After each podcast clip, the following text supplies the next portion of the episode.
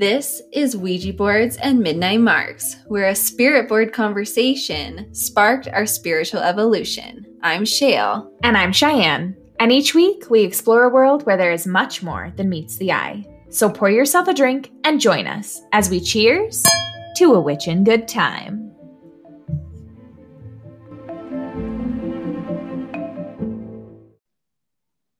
Hello, my dear. What are we drinking tonight?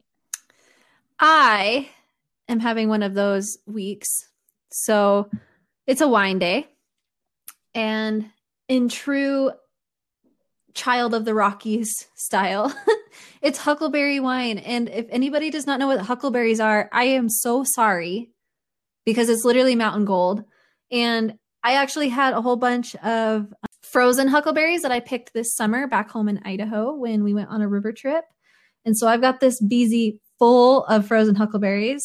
Um, I was telling Cheyenne earlier, though, that I am I, I'm one of those foragers that doesn't do my due diligence, and I just kind of throw whatever I got into a bag. And so I, well, before that, I do strain it once, but if there's still sticks and stems and leaves in it, by the time I strain it, they all go in the bag. So I'm kind of distracted tonight as I'm like picking little leaves out of my wine, but it's still delicious nonetheless. I mean, it doesn't count if you don't have to work for it a little bit, right? Yeah, you know, it connects me back to nature. like, as I pick it's very earthy. You feel very grounded while you drink it. I do. It it makes me have to be present. That's hilarious. There's no bugs, though, so that I do very much meticulously pick through to make sure there's no bugs. But there is a, a twig and a leaf or two in here. Well, that sounds delightful. I really miss huckleberry season. I think that's one of my biggest Colorado complaints. You know, I did find some funny story. This is gonna be a little bit of a side tangent. Um, my first year that I moved here, I had a couple girlfriends from grad school that came to visit, and we went and packed into, I don't remember, like northeastern, northwestern Colorado somewhere. Okay. But it was like a high alpine lake, and it was so funny because neither one of these girls had ever had huckleberries either. And so they don't understand that, you know, huckleberries are one of those things that literally you can only find in the wild. Nobody's figured out how to domesticate them, which that makes me love them that much more. Um, so when you find them, it's a big deal because they're not super easy to find, and they have to have like really perfect kind of growing conditions. And so uh, we hiked into this lake, and then there was this other hike that we were going to do, and it was going to be kind of an, a, a day hike type thing. And literally like twenty minutes into this little hike, I stumbled upon this bush of huckleberries, and people who know me know that I'm like a little forager to the soul, and I can sit and pick berries or forage literally all day long and not get bored of it. And so I found these huckleberries and just lost my damn mind and just like plopped myself down, and they're like, are you going to finish this hike with us? And I was like, nope, I'll see you when you loop back. And it was just done. And it was so funny because there was this couple from Oregon that had also hiked into the same kind of base camp that we did. And they saw me on the way up picking these huckleberries when they were doing the same day hike as my friends. And they just kind of left me there. And I had like no so bear spray or anything. So thank God that no bears came. But I don't think I would have noticed them anyway. We'd have just been homies.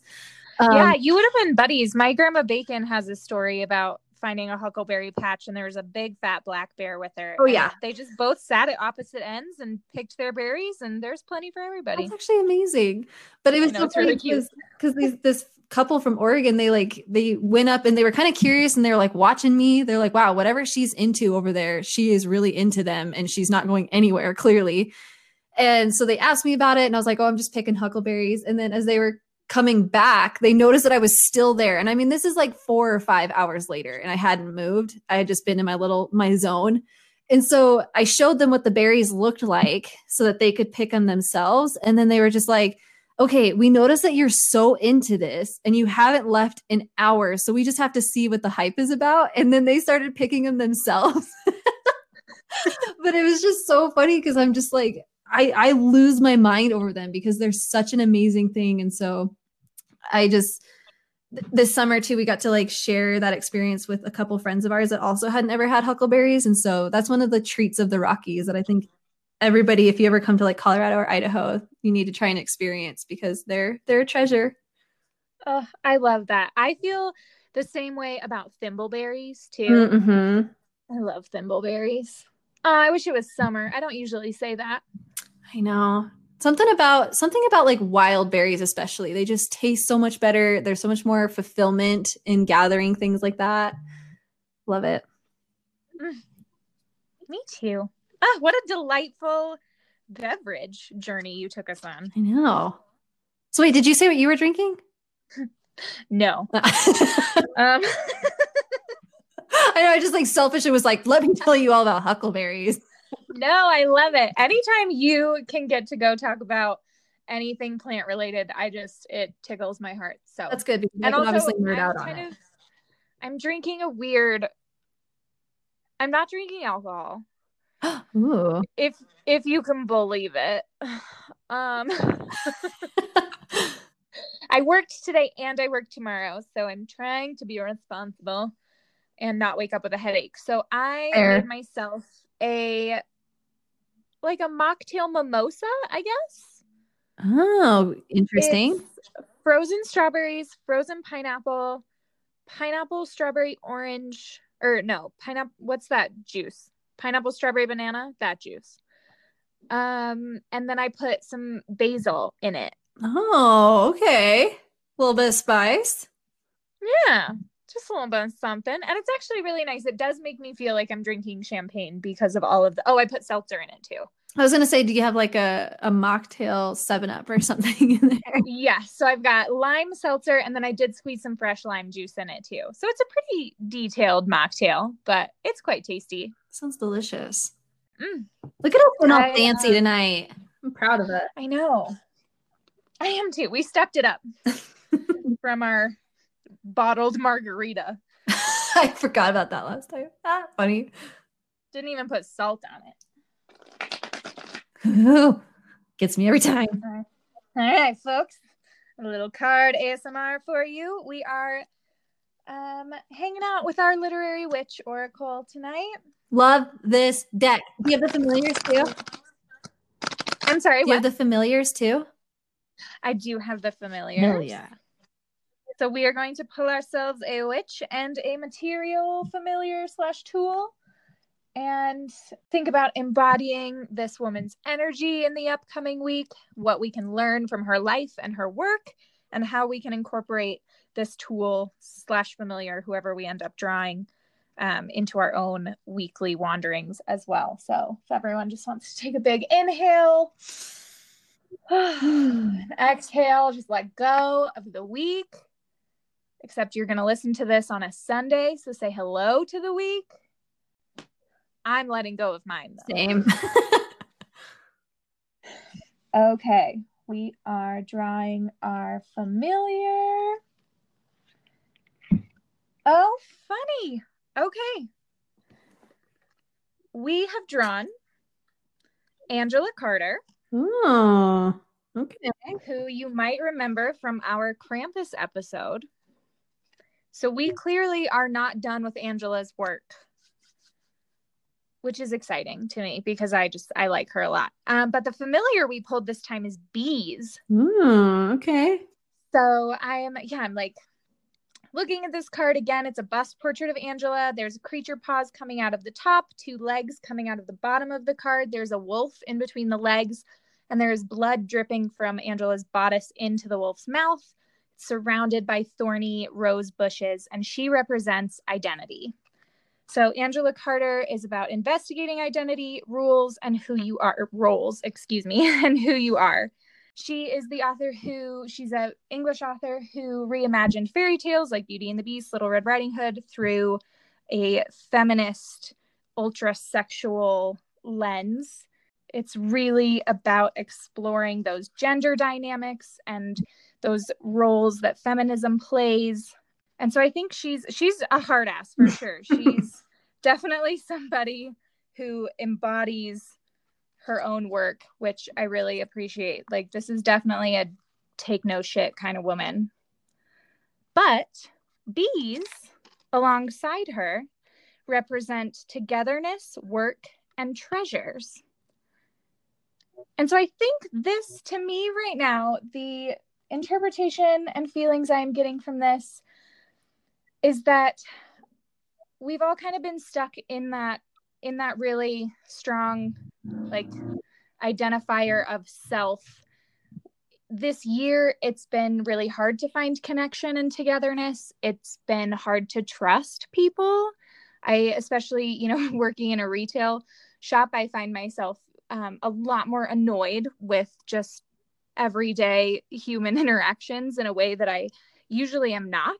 So I think bees are a good reminder for us to kind of take a step back too and remember our role in our community in addition to our role to ourselves. So standing strong in your identity, but also realizing where your gifts and your tools can kind of come cohesively together and work for the collective good, which is especially nice this time of year. You know, this is typically a time of getting together, of gratitude, of family, of reflection. Um, so I, I like the the rebuilding community aspect of bees. I feel like that's a that's a message I definitely needed to hear today. Well, and I really love that too, because this is our last episode of twenty twenty. And it's just really incredible to think that that's kind of our outgoing message, because when we think about where we're going from here, um, we have things like the vaccine now, and, and it seems like there's a light at the end of the tunnel here with the pandemic.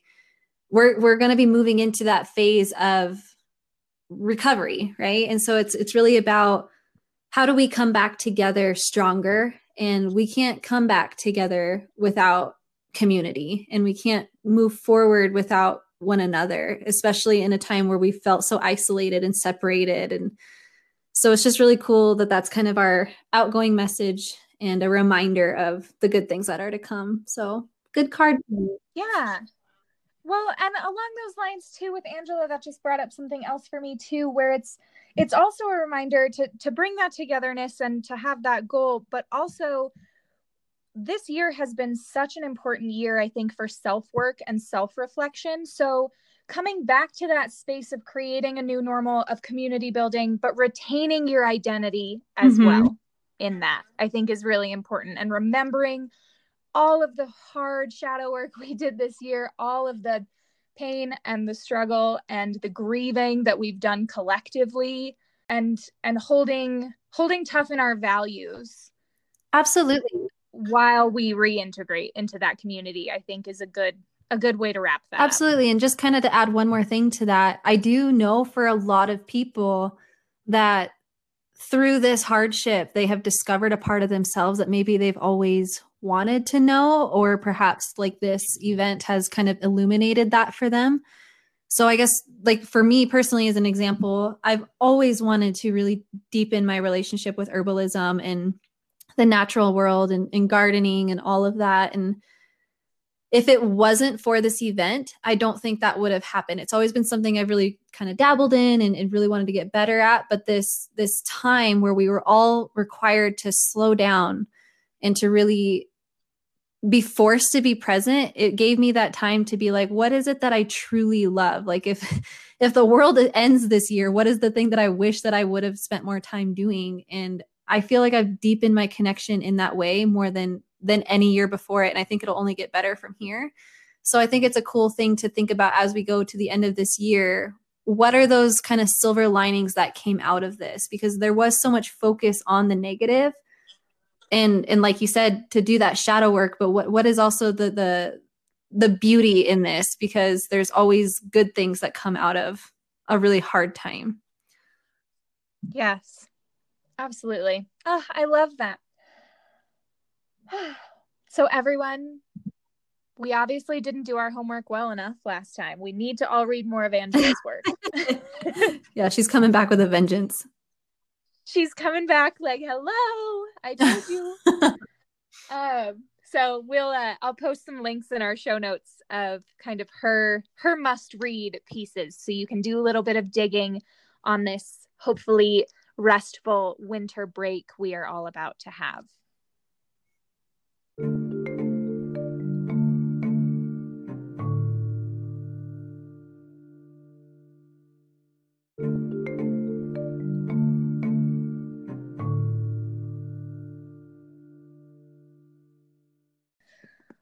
All right, ladies. So speaking of community and coziness and coming together, what are we talking about today? Yule. Yay. What is Yule? Yule is the ancient pagan version of, well, let's just say it this way. Yule is what Christmas was before it became Christmas. Yes. Very fair. We celebrate Yule uh, around the solstice, typically. And when I say we, I'm referring to all of us heathenistic pagans. And I know we've touched on this a few times, but can we give everybody a little bit more insight into what the word pagan actually means?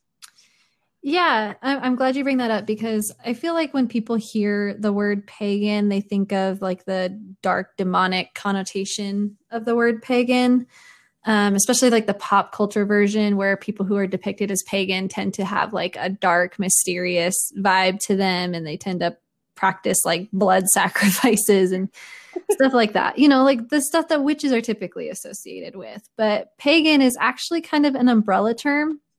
That, that's very, very old. Um, and I don't think people who identified as pagan would have called themselves such back in ancient times anyway. Um, it's kind of just a term that was placed upon people. And so pagan really is a term that embodies spirituality, I would say, and, and forms of religion outside of what we recognize as, um, I guess, traditional Abrahamic religions. And the, the organized religions as we know them today. So at some points in time, even what are seen as religions now, like Buddhism and Hinduism, were actually seen as pagan. Um, it was typically put upon religions that were polytheistic versus monotheistic, meaning they believed in multiple gods or deities or divine beings. It's changed a lot throughout history, but I guess the reason why I kind of identify with the term is because nowadays, and I'm, I'm this is not to generalize or anything, because there are multiple facets of the term paganism, but today it seems to be identified most with folks who really follow a spiritual path that is kind of nature-based and more kind of earth-centric. And that's not to say that people can't have a deity or that they don't have religious aspects to it. But for me personally, I don't really identify with a religion per se. I don't like the organization around religion. And we talk about this a little bit in our episode three, uh, where we come out of the broom closet a little bit. But for me, it's it's really about wanting to reconnect with my ancestral line and wanting to connect with nature. I want to be more connected with this, the cycles and the seasons and the rhythms of the world around me.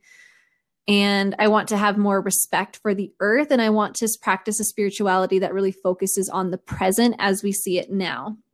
So that's why, that's why I lean towards this. And, and really, because I don't really identify with an organized religion, I would say I'm a little bit more eclectic in my spirituality. So there are things from uh, like Christianity that I still hold on to, for example, or I do identify with aspects of Buddhism and, and kind of, I would say I'm more universalist in my spiritual approach. But at the end of the day, my values are cause no harm to others. So I guess you could say that I I take that from Christianity and even Wicca, in that I don't know if I necessarily believe in the threefold rule, but I do believe that you should you should live the life that you want to, as long as it doesn't harm anybody. I think it's really as simple as that. So any choice that I make has an impact in some way, whether that's energetically or whether it has a physical impact. So I think being more present and more cognizant of how we impact the world is really important. But that's kind of my view in a nutshell. So I'm curious, Cheyenne, how, how do you view paganism? Yeah, definitely very, very similarly. Um, I also really like, it, it's about that presence, right? Like how we said witchcraft is paying attention. That's what paganism is to me a little bit too. You know, and specifically with, with Yuletide and solstice and this time of year, mm-hmm. The reason this is such a big um, celebration and event across a broad spectrum. You know, we're talking the Romans and, you know, the Norse people and, you know, the Celts, and there, it just, it goes so, it crosses so many different cultures. And um, and that celebration really comes because it's, it's the end of harvest. We're all going into hibernation, and, and human beings, we actually used to hibernate. Wow. Can we bring um, that back, please? Yeah. Like way, you know, way back. That's my anthropology coming out a little bit, but we we're used to, to settling in and sinking and reflecting and resting in this time. And I think that kind of that celebration of the end of harvest and that devotion, you know, winter time was a time to really devote yourself to your spirituality and, and connect to your gods and make these offerings and, and set the stage for a bountiful coming year. And I just, I think there's a lot of beauty in that, you know, pausing and following the seasons and kind of reverting back to a more natural, in every sense of the word, rhythm of living. You know, we, and that includes what you're putting into your body. You know, I've got strawberries in my drink right now, which is definitely not a solstice time fruit. Uh, but it's, it's remembering those and honoring those seasons and, and what's actually available and giving thanks for that. Um, so that's kind of why I like, it's why I still identify really strongly with the Christmas, Christmas time in general, with, you know, the whole December vibe across across all the cultures, Christianity included. Um, and that's also no surprise because so many of our Christmas traditions are deeply, deeply steeped in pagan roots. So we're going to dive into those today. Yeah. And I, I love that you bring up the the real emphasis on duality at this time and how we are moving into the darkest parts of the year. And that solstice is really that longest day of the year, right? It's the longest night. Right. Um, so yeah, I, I really like how we move into the longest night of the year. And it's really about celebrating darkness and that you can't really have light without the dark. And I don't mean that in like a good versus evil sort of way, but really you can't have, for example, you can't have growth without roots in the darkness, right? Like if, if we look at a seed, really when it grows, it has to be in that dark space under the soil. And then it grows from that into something beautiful as it connects with the light. And so like you mentioned earlier, I, I love that this time is really a celebration of going inward into ourselves, kind of brushing away the cobwebs of our self-care and, and looking into ourselves and who we are and who we're meant to be, and really emphasizing that rest, because especially in modern society, we don't take the time to do that. Sure, we'll take vacation once in a while or an extra day off here or there, but we have completely forgotten what it means to truly rest. And I, and I would love to see that reincorporated back into society. And so I think it's really cool that people are starting to kind of awaken to the Yule aspect of this time of year. Yeah, me too. I really like that, that view of it. Um, so what are some things that you like to do this time of year? What are your personal Yuletide traditions? So, you know, I've always, I don't know, I've always been kind of a Scrooge around Christmas. And, and, you know, I was kind of reflecting on that the other day and being a little vulnerable. I think When you're when you're a child of divorced parents, holidays are really, really hard because you feel like you have to kind of separate the holiday between parents, or sometimes you might see one side of the family and not the other. And and so for me, I think there's kind of a lot of, I don't know if it's trauma necessarily, but there was a lot of just kind of mal, I don't know, dark feelings around this time. And, and so I just didn't really enjoy Christmas. But as I've grown older, and especially after getting married, because my husband is like literally a Who from Whoville, like that dude loves Christmas. And he kind of reminded me of the joy of this time, and and that it's not a time that should be stressful, because I'm one of those people too, that when I give gifts, I can't do something simple. I just have to like go above and beyond, and I stress myself out, and I have to get the perfect gift for every person on my list super perfectly. And And then I would just get kind of frustrated with the whole capitalism thing and like seeing a whole lot of waste around this time of year. And so I just got super negative about it in the last, I would say, decade.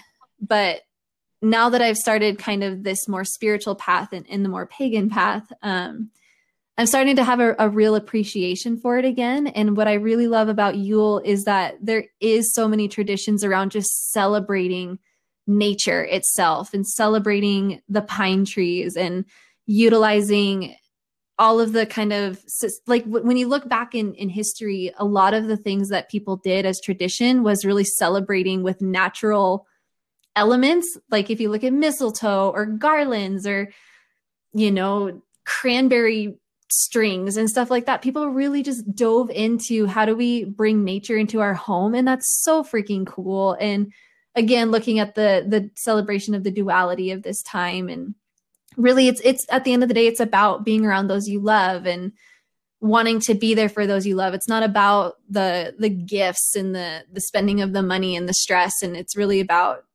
something much more important. And so, I guess to answer your question, I, I'm still kind of leaning into this holiday a little bit more, but I want to go fully Yule this year, and uh, I want to do a Yule log. So, something that people do around this time is they they they I guess identify a log, a literal log, and they decorate it. So you can decorate it with candles and ribbon and, and whatever kind of symbolizes this time for you. But really what they do is, is you set it on your central table in your home around your hearth, and everybody takes kind of time and adds their good intention to it, whether that's kind of energetically or if you physically write on on the log and place it on the log. And then at the uh, winter solstice, you burn it. And, and that kind of infuses your intention as you go into this new year and as we lean into the darkness. So that's something I really want to do. So I want to use kind of three different candles for my Yule. I want to use a black, green, and white one. And the black will represent the barriers I want to banish. The green will obviously represent prosperity. And the white will just represent the good intention that I want to move into this year with and to allow any kind of good things to come into my space that are meant for me this year. So I think that's the tradition I'm really going to lean into. Um, and I'm very excited about, and my husband's excited about it, uh, and he wants to join in. So we'll, we'll make it kind of a special thing, especially because of COVID this year and with the things that are the way they are in Colorado, we don't feel comfortable going home. So it's, it's another Christmas that us little misfits will spend alone, but I think we'll make it really, really special this year. So I'm excited. How about you? Oh, I'm excited about that. And I just want to, I wanted to touch on one thing that you mentioned regarding, I, it's such a relatable feeling. I think that, um, especially me, because my, I love to gift. Gifting is like, is gifting, can gifting be a love language? It is. Yeah. It's like, I think, I think giving okay, gifts, like, yeah. If I'm not receiving them, it still counts if I'm giving them. Right. Like, it's the way you express love. Um, yeah, so I love to give gifts of all kinds, and I plan, I start planning it really early, and I, I understand that feeling of like, oh, this has to be perfect, or feeling like you can't quite measure up to that expectation. But I want to just offer everybody a little sparklet of mental peace around this, because the tradition of gift giving is actually a pagan um, solstice tradition. And more specifically, it's a, tra- excuse me, it's a tradition of the Romans, um, during Saturnalia, which is celebrated between, uh, like the seventeenth and twenty-fourth of December, um, which is in honor of the god Saturn, who's the god of agriculture. And so the Romans would spend the week the, you know, the same way we spend Christmas now with, you know, feasting and drinking and gift giving, um, and just celebrating joy. But what I love about the gift giving is that the Romans exchanged really small gifts, and they were for the sake of good luck. So the idea was to give a gift in the hope of bringing in a bountiful harvest for the next year. And so rather than huge lists, you were just sharing one small gift with one other person. And in that exchange, you were just wishing each other just so much abundance and joy and bounty in the coming year. And I think that's the way to really reframe how you view gift giving too. It's not about the dollar sign. It's not about what it actually is. It really does come back to that intention of, oh, this, I want this to bring you joy, and I want this to bring you hope. And you know, a prosperous year. And I just think that's a, remembering that that's where this started can, can help alleviate some of that stress of finding that perfect toy or gadget. Yeah, absolutely. And I think, I think we've lost as a society, this, the connection in that way where I, I love things like handmade gifts or even the meaning of just a card that somebody took the time to handwrite me something because they wanted to express how they feel. And, you know, something as simple as a card can express that a little bit better than something material because you actually take the time to put into physical written word your feelings. And I think that's discounted a lot more than it should be. And sometimes it doesn't necessarily mean you have to spend money to make that point known to people you care about. Absolutely. Um, so personally for you all, my, we've mentioned this before. I come from a family who goes pretty hard on holidays. So decorating is probably always one of our biggest, biggest traditions that has just a lot of ritual to it, from, you know, decorating the tree to literally decking the halls, to even, you know, our, our cookie baking. Between my mom and I, we make over a dozen different types of cookies and candies every year. And, you know, distributing all of that wealth and bounty is, is a huge part of my Christmas tradition. So I typically always, everyone always gets something tasty and edible from me. This year, I, I will admit I cheated. I have not made, I call it Cookie Day, and I like marathon all of the Harry Potter movies, and I make thirteen different kinds of cookies. And I just haven't had it in me this year. twenty twenty is our year of eighty percent. So I cut a few corners and I ordered everybody who I would normally send cookies a Kringle from our favorite bakery in Wisconsin and had them all shipped so they could have a little Christmas morning breakfast on Brandon and I. But I still, it was still really important to me to do that, to feed my people in that way, even though I haven't quite summoned up that mental Uh, fortitude to sit in my kitchen for twelve hours and knock out a bunch of cookies. Uh, but that's typically something I love to do. I love decorating trees. Decorating trees is also something we've taken from the Romans and Saturnalia. Um, it literally directly comes from hanging tiny little metal or wooden ornaments on the trees outside your homes that usually represented Saturn or maybe your family's patron saint. A lot of families would devote themselves to a specific Um, a specific patron.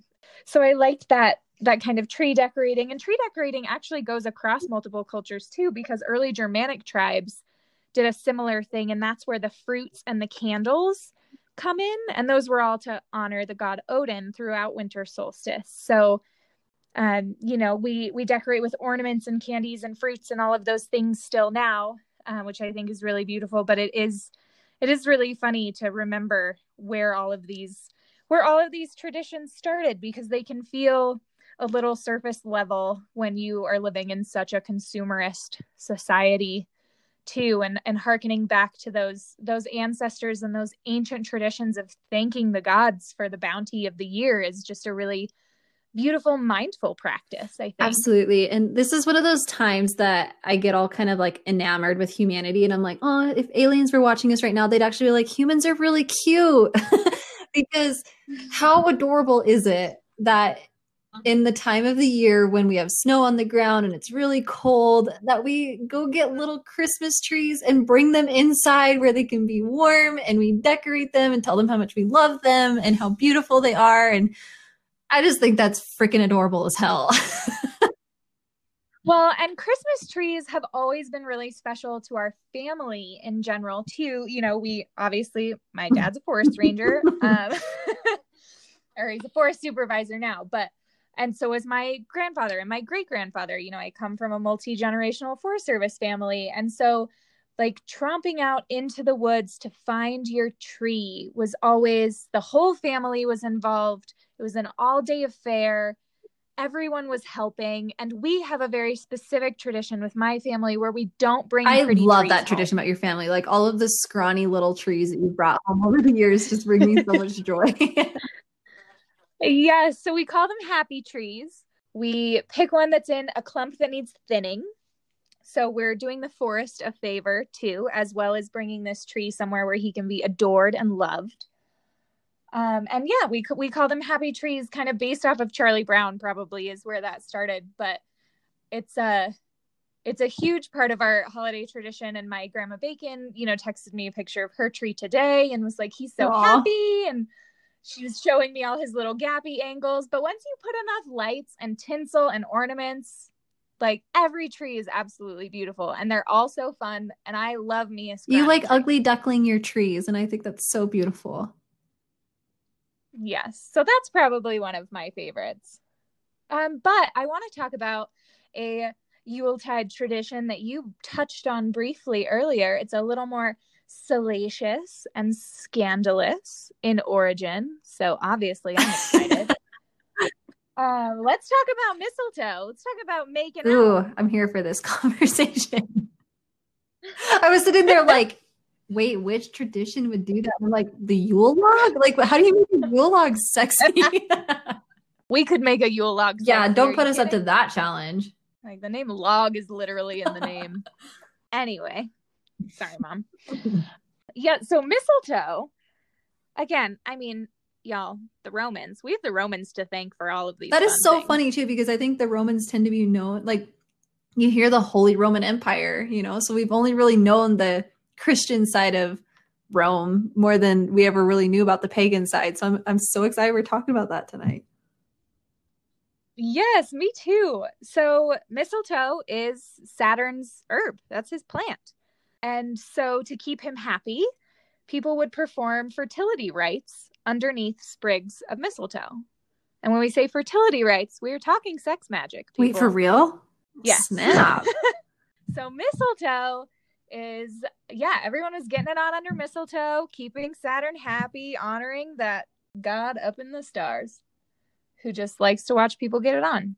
I mean, people have their thing. I mean, that's that's a very human, animalistic thing in general anyway. So I get it. It's fine. But in the times, or sorry, in the world of the Druids, mistletoe actually symbolized peace and joy instead of fertility and sexuality. So in times of war, if enemies were to meet underneath woodland mistletoe, then they would drop their weapons and form a truce until the next day. And in a way, kissing is a form of truce making. I love that. I don't know why, but that just like, yeah, Isn't that like that hit cool? my heartstrings. How how beautiful. So if you're ever fighting with somebody, just go get yourself some mistletoe, and that's your that's the white flag.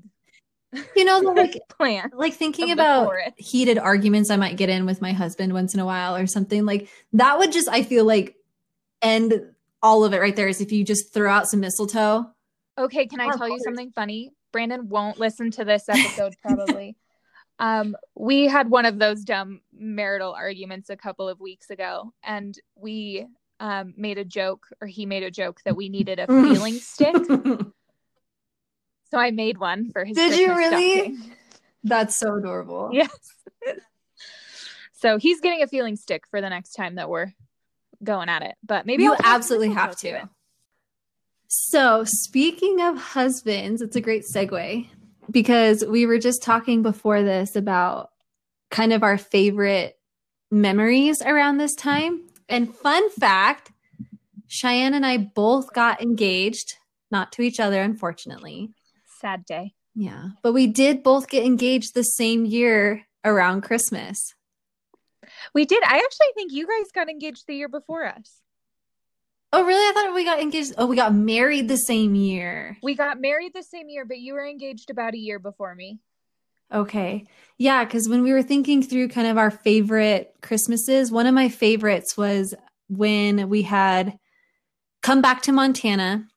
So following grad school, and we had returned to Montana to this small little town that I would spend my summers in and spend time with my grandparents. And this town was teeny tiny, like a hundred people. And um, a couple there that's been a, a longtime friend, have been longtime friends with my grandparents, graciously offered us a place to stay. And it gave my husband a job for the time being. And I returned to work at the restaurant we were at, or I had spent every summer at, since pff, high school, since I was a kid.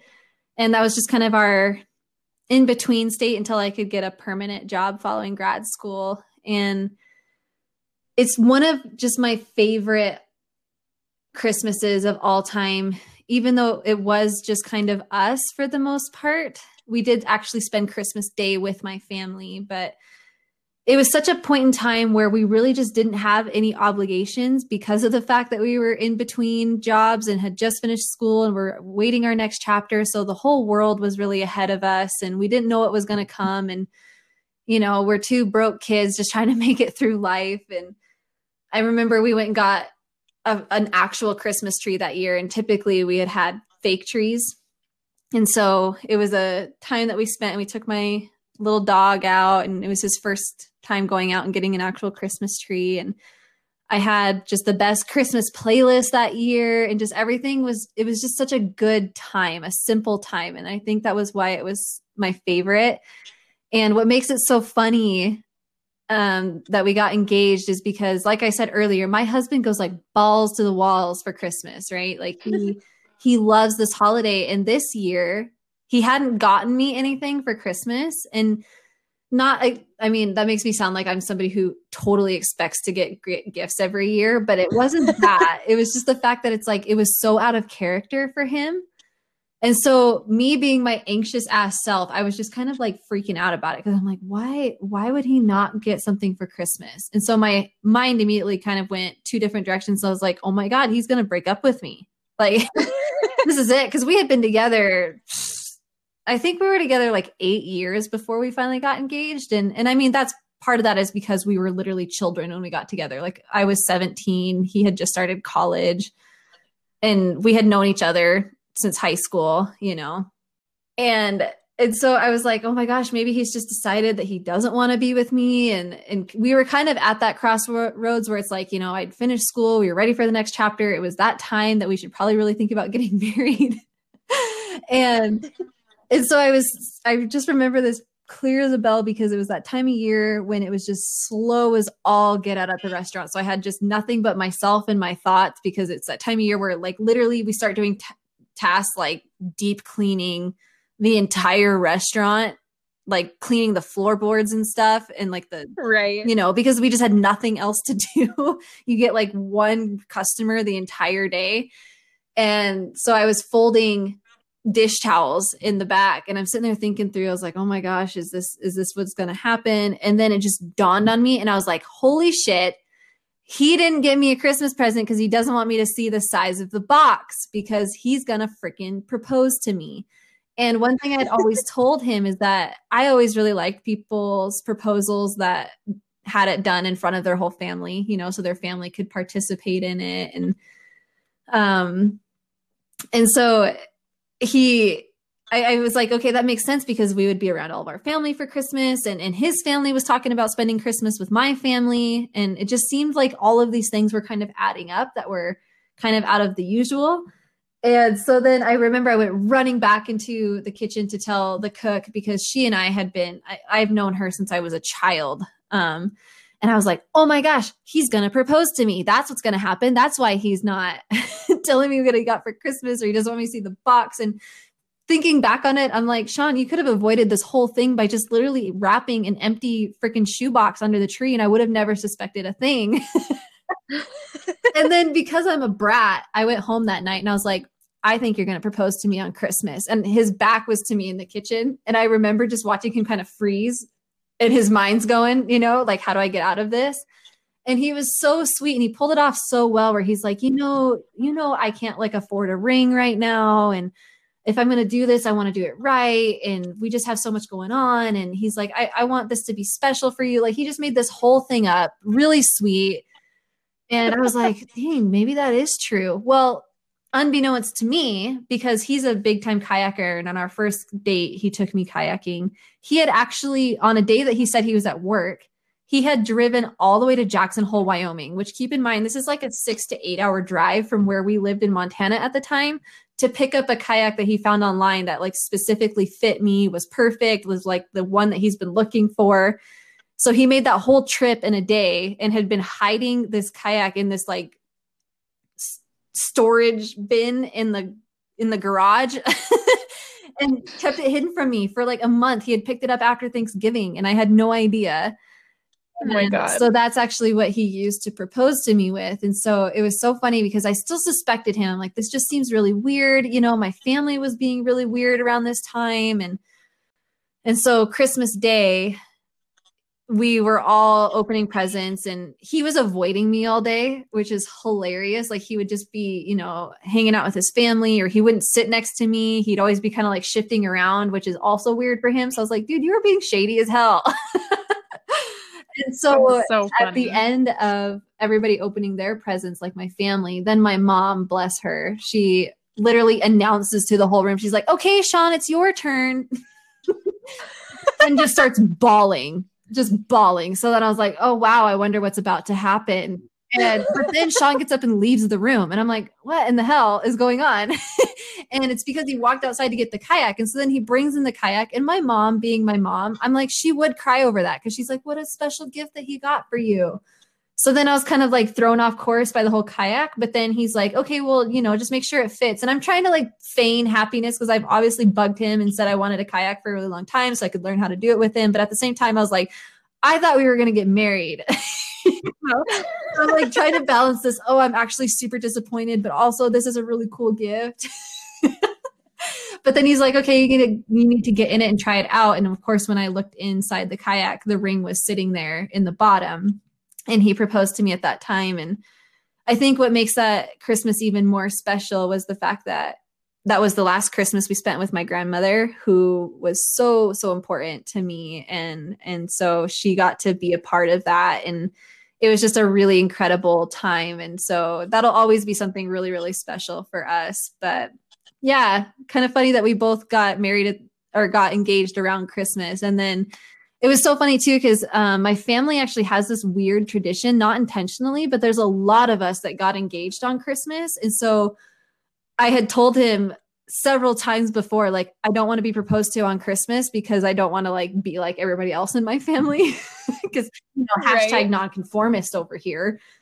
But a little black. Yeah. But that was the only time that he's like, he could think of that the whole family would be together. So his hands were really tied in that regard. And now looking back on it, I'm really glad it's the way it happened. But so funny that I had like all these rules and he still checked all the boxes, like this sweet little human being he is. But that's very cute. I can definitely see you marching in and being like, I'm going to spill this secret that I don't have confirmed yet, but I need to know. That's totally the way I was, because I'm that type of person that I can't hold on to a surprise like that. So I was just like, tell me, are you going to, are you going to propose? And then of course now I'm like, I wish it had been a total surprise and I hadn't, you know, overthought it so much and it would have made it that much better. But that's just the way the cookie crumbles sometimes, I guess. Yes. Oh, that's so sweet. So let's hear your story, your little Christmas engagement story. Our Christmas engagement story, we uh, we actually got engaged on my grandparents' fiftieth anniversary. Aww. Um, that was not intentional. We didn't know that until afterwards. um, but it added a little bit of extra specialness after the fact, which is really cute. Um, ours was less of a secret. Brandon and I had been together for three years about, and we've kind of been talking about it, and I'm not super traditional in the sense that I didn't, it was really important to me that nobody asked permission to marry me. I also have two fathers. So, you know, there's that, that dynamic of feeling like, you know, I didn't want, just, there was the, all of those family dynamics where I was like, I'm nobody's to give away, like strong feminist woman who also wants this fairy tale. Um, so you know, what's so funny so about that is I totally identify as a feminist, but that is like one of those traditions that I totally held on to and was like, nope, you have to ask my dad. And I think part of it for me was that I'm like the only daughter in the family. And so I was just always like, and my dad, he has been around very strong women his whole life. And so I thought that would be just really fun for him to have that little moment for himself. Right. In, I mean, in retrospect, I probably could have let my fathers have that moment too, but I was, I was very adamant. I was like, I'm nobody's. I love that. Um, but also ask me to be yours. Duality.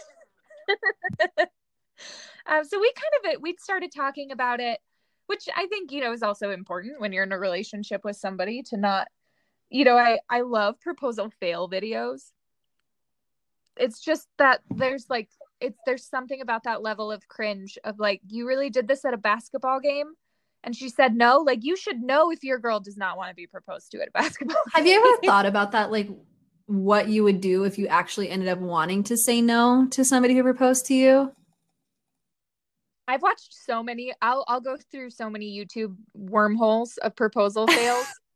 And then I start to feel really bad about myself because it's not very nice, but they're very funny a lot of the time. Yeah. It's funny when things like that don't happen to you for sure. Then you can appreciate it so much more. Yes.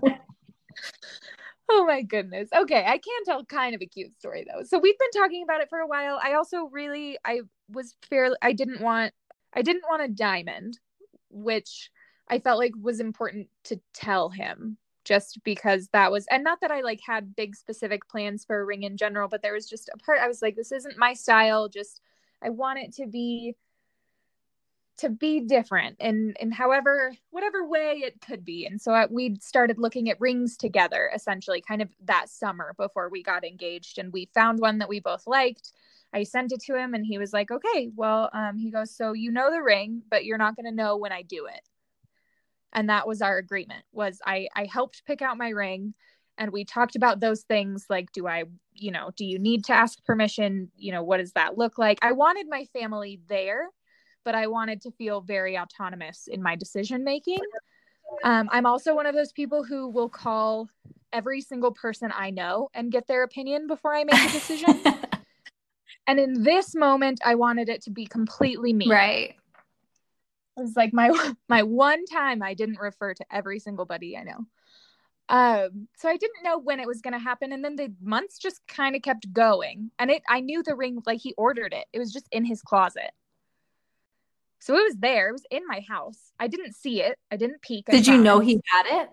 Yeah, because I, I got the mail oh. the day it came. And the return address was the ring company that we, um, the jeweler in on the East Coast that we ordered it from. And so it was just really funny because I knew it was there. And then he went and hid it in his closet. And then it was kind of like an out of sight, out of mind thing. And then, you know, Christmas came and my, it was a Christmas my parents were spending with us. And it was the same kind of thing where my parents had already been here for a couple of days. And then it was Christmas. And I was like, oh, well, it's not happening now. Like he's missed all of his opportunities. Um, so I kind of wrote it up and was like, oh, you know, it might not happen, whatever. Um, and we, Willie, stop it. Sorry. She just picked right now to roll around on the floor and groan. So I apologize if you can hear that, but we always go Golden.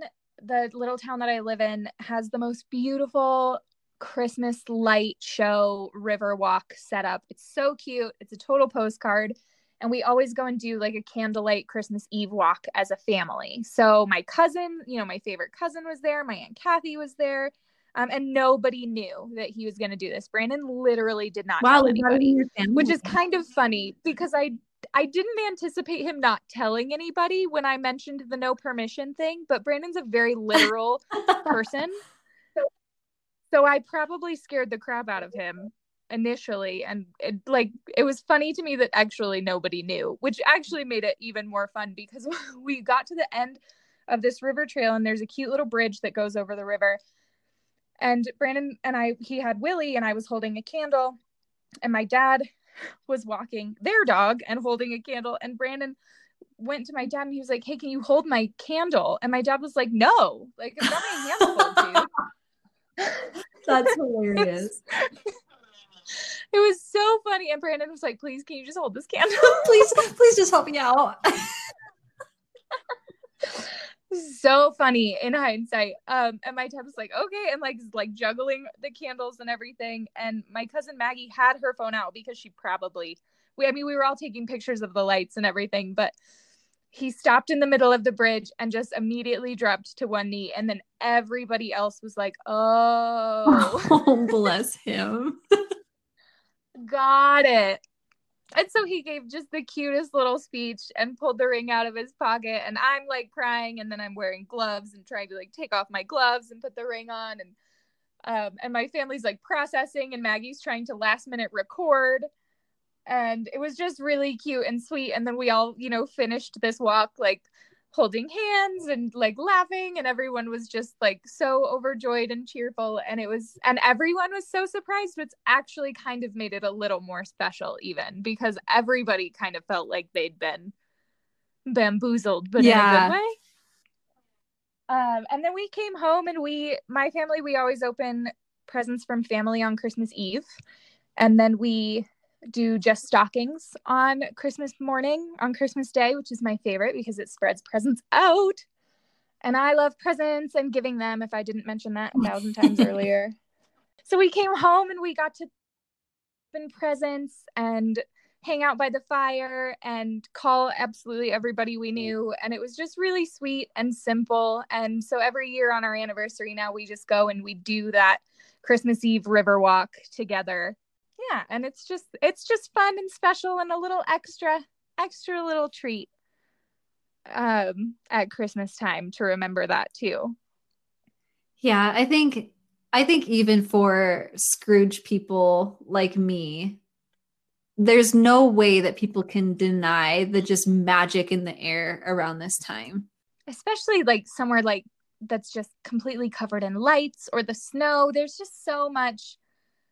Uh, yeah, it's just so much sparkle and beauty. And it doesn't really take much letting go to let yourself sink in. Right. And enjoy yeah. That. I think about like, um, I was watching an interview with Isla Fisher and she's Australian, and how she was talking about how on Christmas in, in the Southern hemis- hemisphere that it's like a beach day, and it just kind of blows my mind. Cause I'm like, but where's the magic?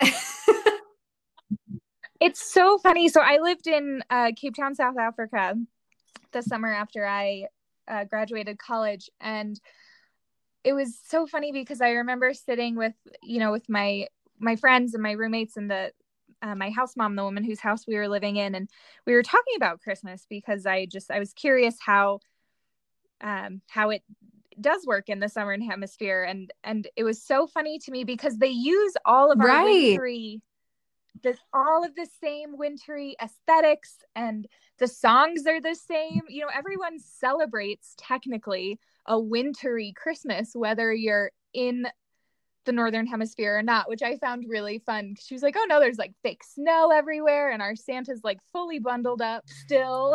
Like, yeah, I experienced the same thing. Oh. Uh, we spent, when I went to grad school, we moved to New Orleans. And so that was the first Christmas that we spent that wasn't a traditional Christmas. It was literally like seventy degrees that day.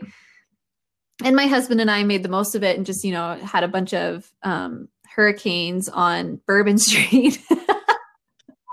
And just had a really good time, but it does feel super weird because you have like palm trees and stuff, but people are using fake snow and, and Santa Claus. And, but it does feel like, and maybe it's just because I grew up in a place where they had snow and that was just a big part of it. And I'm not even somebody who really likes snow, but it almost felt like it just didn't feel like Christmas. You could pretend all you wanted. It just didn't feel right.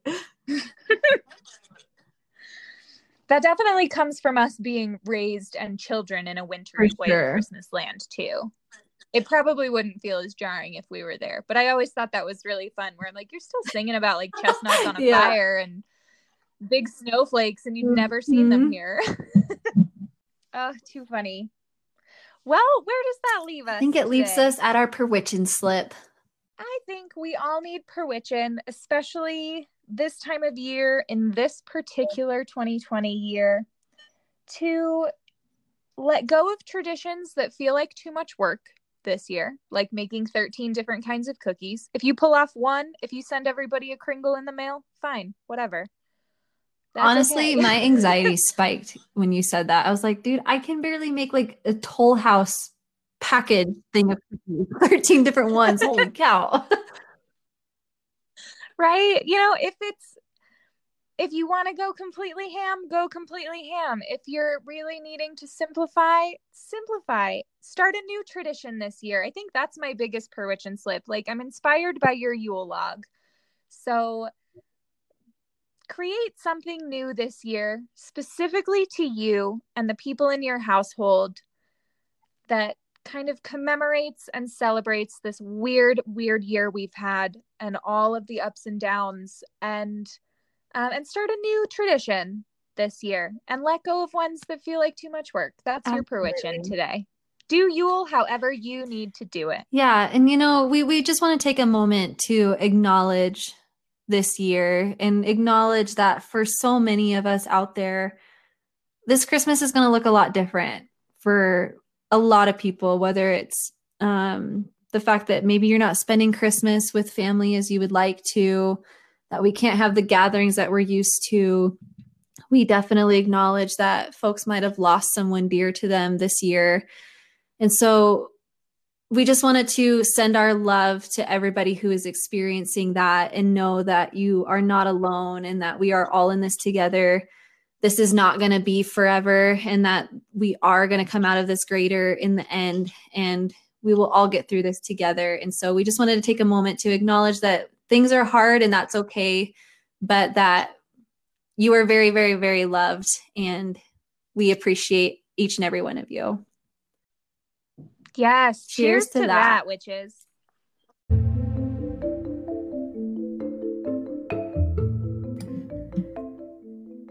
Thank you for joining us on this episode of Ouija Boards and Midnight Marks. If you're having a witching good time, we hope you'll help us to grow this little coven. You all know it's us against A I in this algorithm eat algorithm world, so please help us out. Please like, rate, and subscribe anywhere you're listening to us. Also, we want to connect with our spooky, marg-loving friends out there, so please like and follow us on Instagram and Twitter. Links for those profiles will be in the show notes. And hey, be sure to tell us what you're drinking tonight. We love you all so much, witches. Cheers.